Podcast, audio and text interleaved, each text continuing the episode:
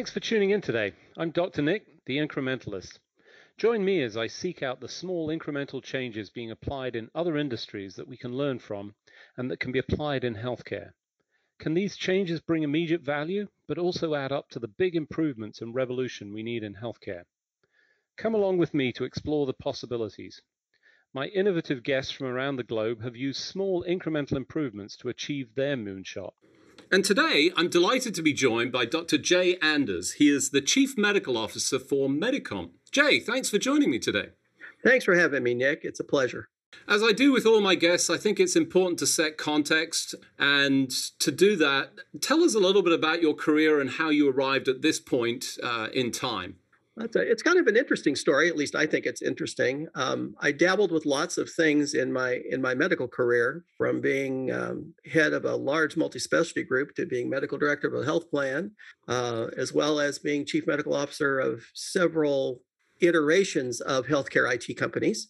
But it all started back when I was actually just out of residency. A colleague of mine who was an emergency room physician back in the time of Next Computers, if anybody remembers that box, uh, we decided that we, since the ER was kind of fraught with problems, we're going to make a new ER electronic medical system.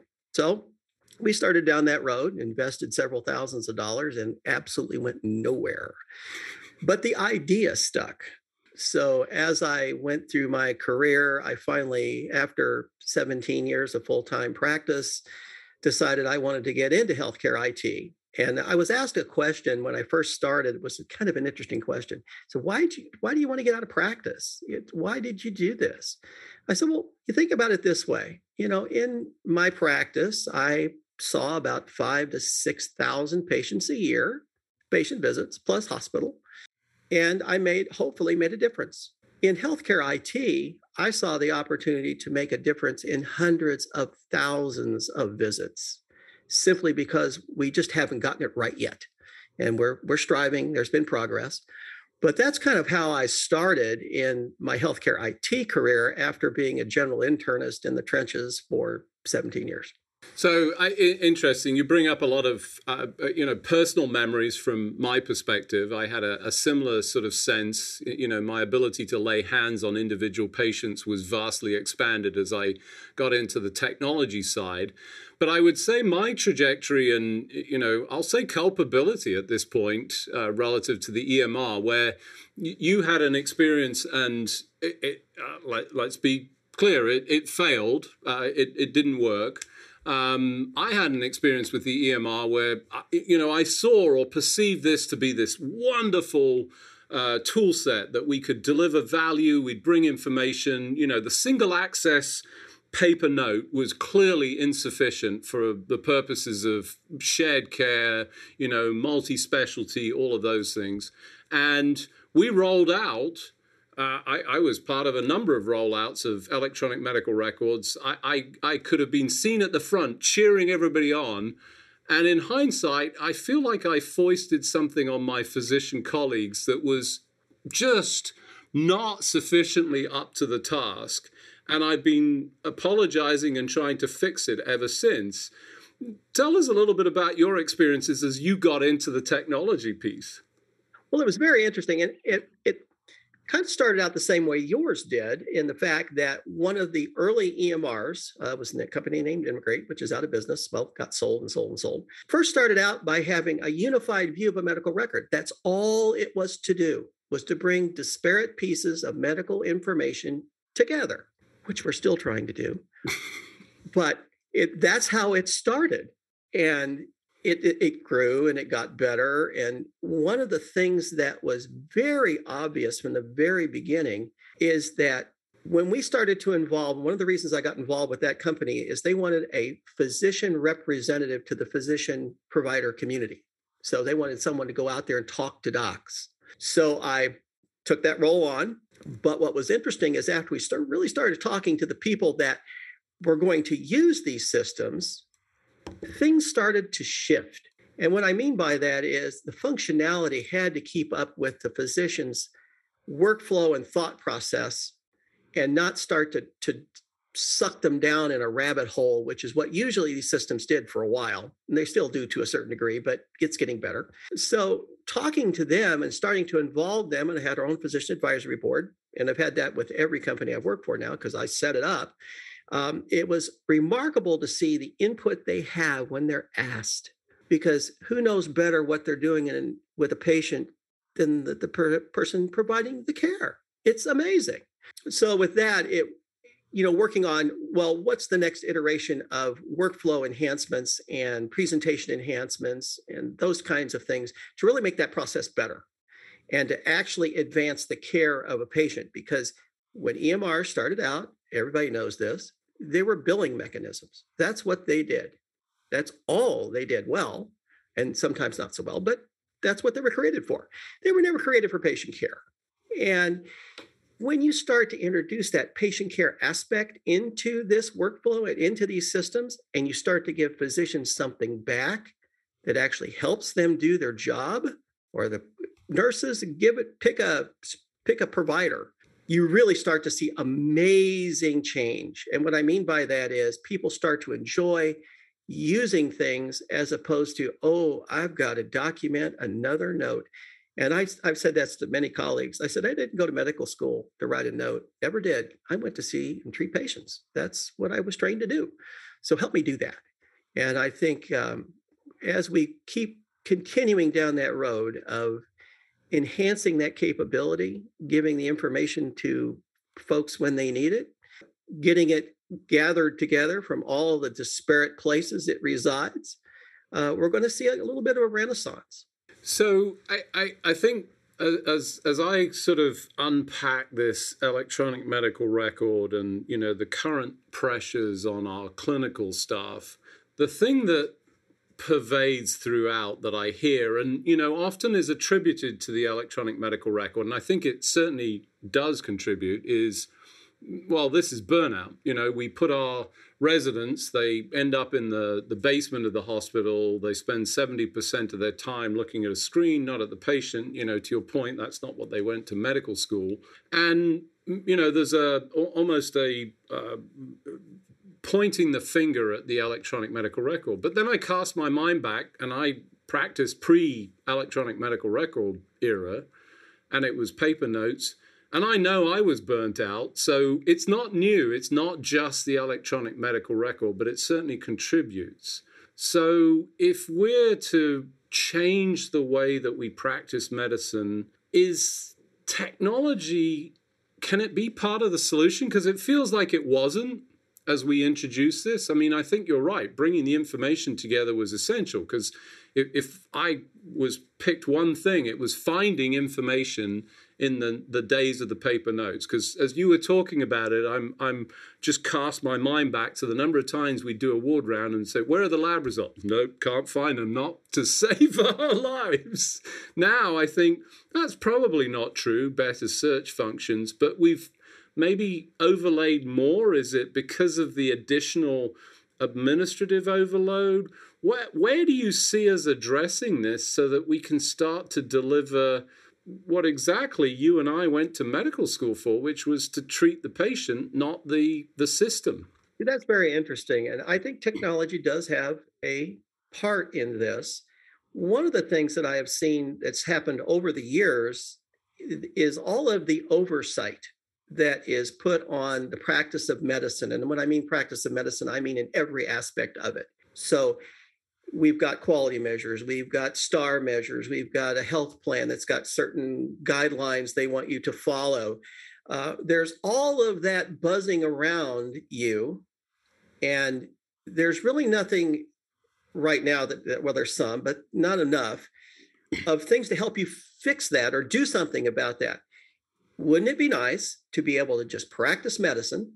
Because most of us know what to do 98% of the time we do. It's the 2% of the time may have to look something up or guideline or whatever to get all the details. But wouldn't it be nice to practice medicine and let all that stuff just kind of get done in the background? And then maybe uh, something comes up and says, well, you missed this one thing. You've done these 42 things in the normal work of what you've done, but here's the two things you didn't address. And they're part of some guideline somewhere, wherever that you have to. And when the patient's in front of you, have that happen. Uh, that's not the way it is today. And I think that's part of adding burnout to the practice and the delivery of care because clinicians have to bear in mind that if they don't do it correctly, someone's going to call. Someone's going to say, hey, you missed X because of some quality measure or some note requirement or something along those lines, as opposed to why can't we just practice medicine and let that automatically happen? Technology can do that. I know it can. I've seen examples of it, and I work for a company that provides part of that. So I, I'm very encouraged that that could actually re- alleviate some of that burnout because you're right. It's not the electronic health record that's burning people out totally. It's all the pursuant, everything else that has to be addressed around a practice of medicine in today's world. So, for those of you just joining, I'm Dr. Nick, the incrementalist. Today I'm talking to Dr. Jay Anders. He's the Chief Medical Officer for Medicomp.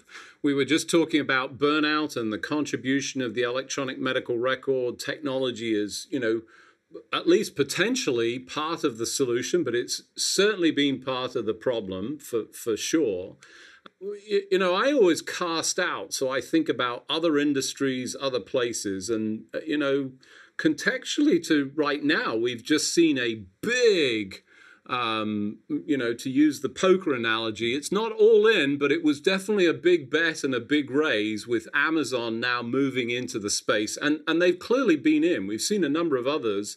They're a technology company that to me gets uh, um, an easy experience. I mean, there's a reason that people shop on Amazon. It's it's just I you know I can do it everywhere. I can uh, you know it it works one place and the other. Things show up. Uh, it, it's just and it's gotten better over time. Is that what's been missing? Have we missed that customer and in this case, I guess patient centric? Is do you think that that's going to really start to bring about a change that individual patients and importantly clinicians will go, wow, I'm now starting to feel the positive impact of this? Um, I believe it is. Um, Amazon definitely has the horsepower, as does Google and Microsoft, and now Oracle buying Cerner.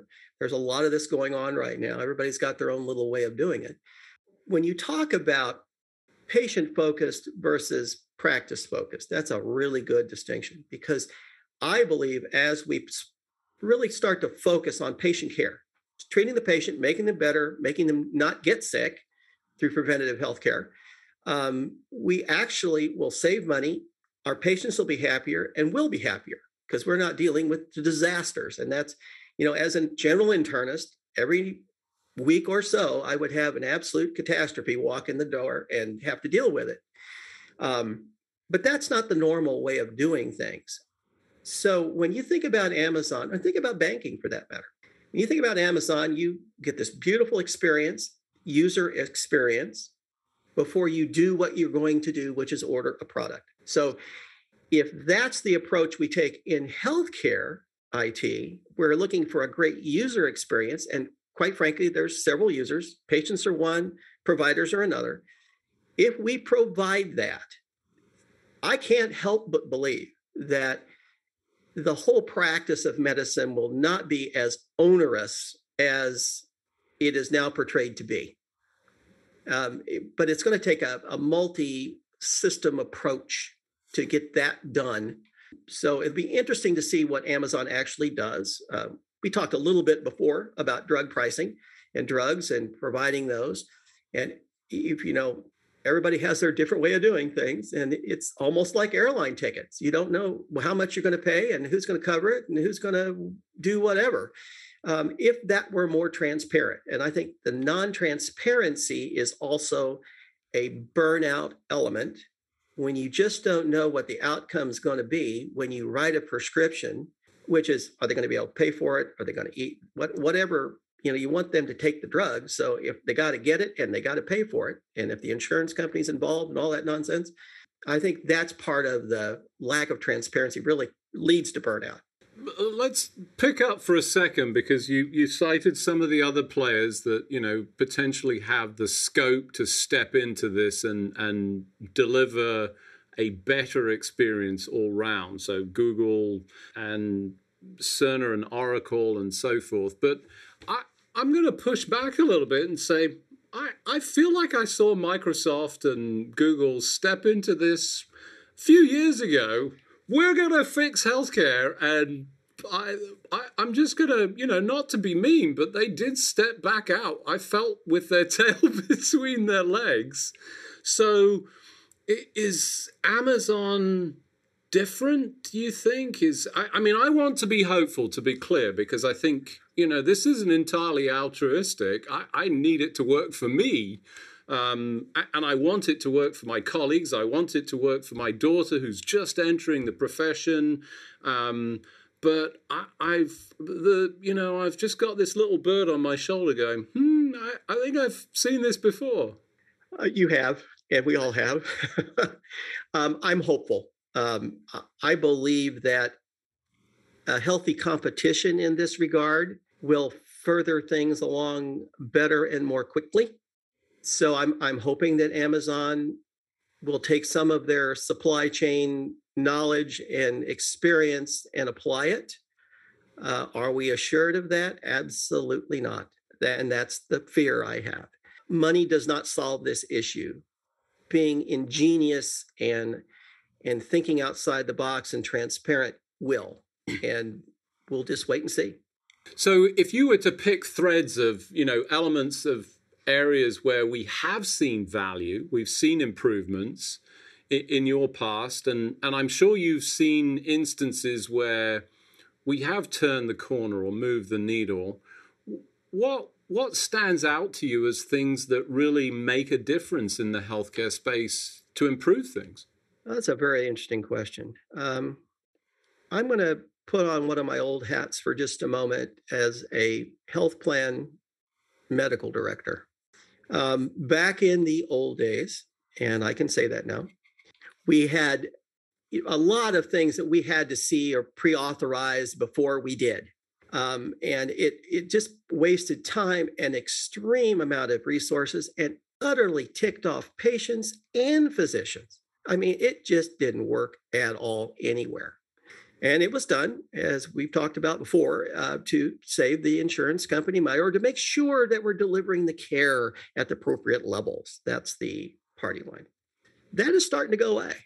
Um, certain things are no longer have to be pre-authorized. We talked a little bit about that, and that by far and away relieves a lot of stress for both patients and clinicians. Um, I think that's very helpful. I think some of the movement I have seen in drug pricing and drug fulfillment has also helped move the needle a little bit. I've also seen that they are now finally starting to develop standards for interoperability. Now, that's in its infancy and it's got a lot of potholes. But that also is a movement forward which I think is going to really enhance medical care in the future. So I think it's a combination of a lot of things. I, I do. Uh, but some of those are the things I see moving that needle.